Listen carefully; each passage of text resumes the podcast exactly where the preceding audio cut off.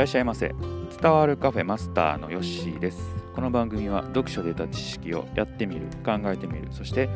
あなたと共有する番組です。今日も堀田和子さん堀田遥さんの子供の才能を伸ばす最高の方法モンテッソリーメソッドを紹介していきます、えー、この本は今日で最後になりますので、えー、よろしくお願いします。ダメを伝えるポイント。4つあります。1つ目ダメなものははっきりと。2つ目理由は簡潔具体的かつ穏やかに。3つ目ポジティブに言い換えればなおよし。4つ目態度をコロコロ変えないこと。はいこの4つです。1つずつ紹介していきましょう。1つ目ダメなポイントダメなものははっきりと。まあ、これはね、あのー、しっかり伝えていかなあかんことですね。うちの子供もあの上の子が下の子をね、えー、叩いたりとか、あのー、こかしたりとかそんなことするんですよね。あのなのでそこはもうきっちりね、あのやったらあかんことをやってるのであの伝えます。そういうことしたらダメだというふうに、え、伝えてます。結構ここはあの声もちょっと大きく言っていますね。で2つ目理由は簡潔具体的かつ穏やかはいまあ、子供はやっぱりこう文章を長いことを理解するっていうのはまだまだ難うちの子はまあ難しいと思うので、えー、なんでこう叩いたらあかんのかとかあそういうところは言いますね。えーただ最後の穏やかにっていうのがね、ちょっと難しい時がありますね。どうしてもこう叩いてたりとか、こかしたりすると、うん、あの、ちょっとな、んでそんなことすんねんっていう感情が僕も少しグッと上がってくるんで、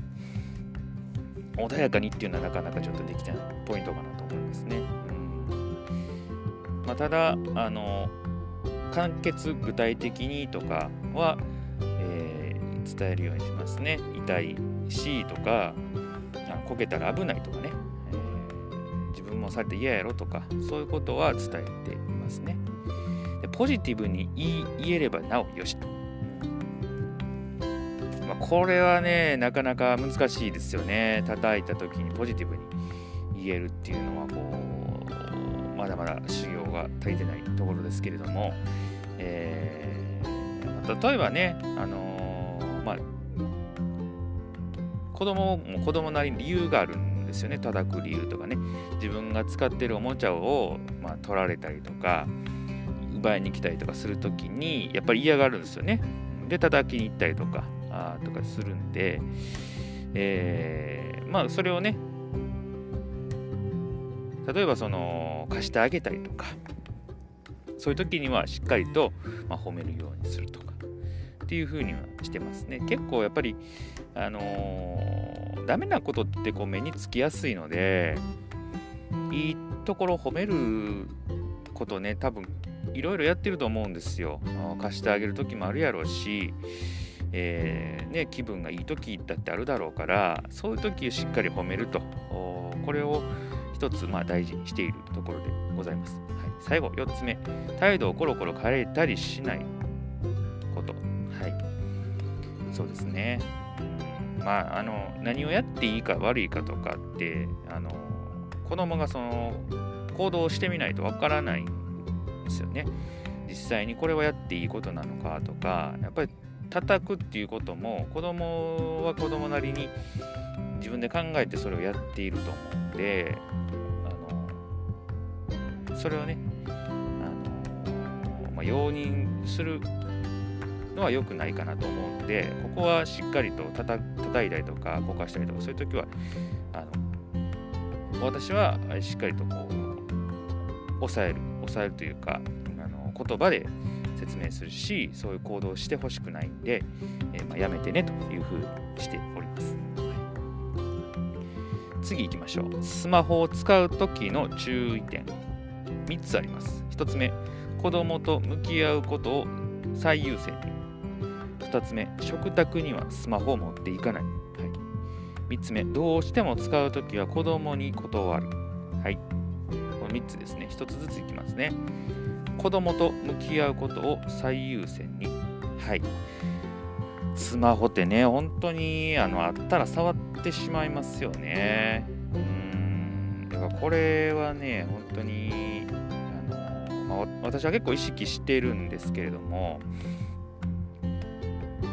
なんでかこう見てしまう。まあ面白いですよね。SNS 見たりとか、あのなんかちょっと調べ事したりとかするとき、まあ、便利なんで、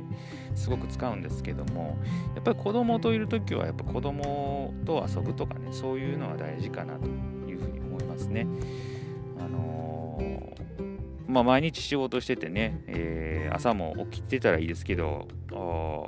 なかなか起きてない時もありますし、帰ってからも、帰ってからやっぱり本当に23時間ぐらいですよね起きてる時間触れ合えるってね。その時間を大事にするっていうのはすごく大事なのかなと思いますね。なので私はあのスマホをですね引き出しにしまうようにしてるんですよ。もう帰ってき平日とか仕事して帰ってきたら、えー、まあ、充電してもう引き出しにしまうと。えで休日の時もできるだけあのスマホはもうその引き出し入れて触らんようにしてますね。そうすると、まあ、自然と子供と向き合う時間が多くなるかなというふうに。あどうしても手に届くところにあったら触ってしまうんで、まあ、ちょっとそういうひと手間あ引き出しを開けないといけないとかねそこ行かないといけないというようにしてるとちょっと制御できるかなというふうに思います。2つ目、食卓にはスマホを持っていかない。まあ、これはそうかなと思いますね。うんもうできるだけもう食卓ではスマホは触らないようにしてます。えー、ご飯の時とかね。それはもうご飯を食べるのに集中すると。で、えーまあ、ご飯食べて、まあ、話したりとかそういう時に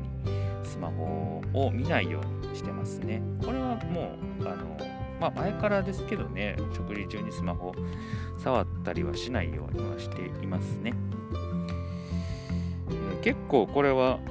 あの、何でしょうか、昔からというか、一人でご飯食べてても、スマホをいじったりはしないんですよね。ご飯食べるのに集中してたりするの。終わってから、まあ見たりしますけれど、なんかこ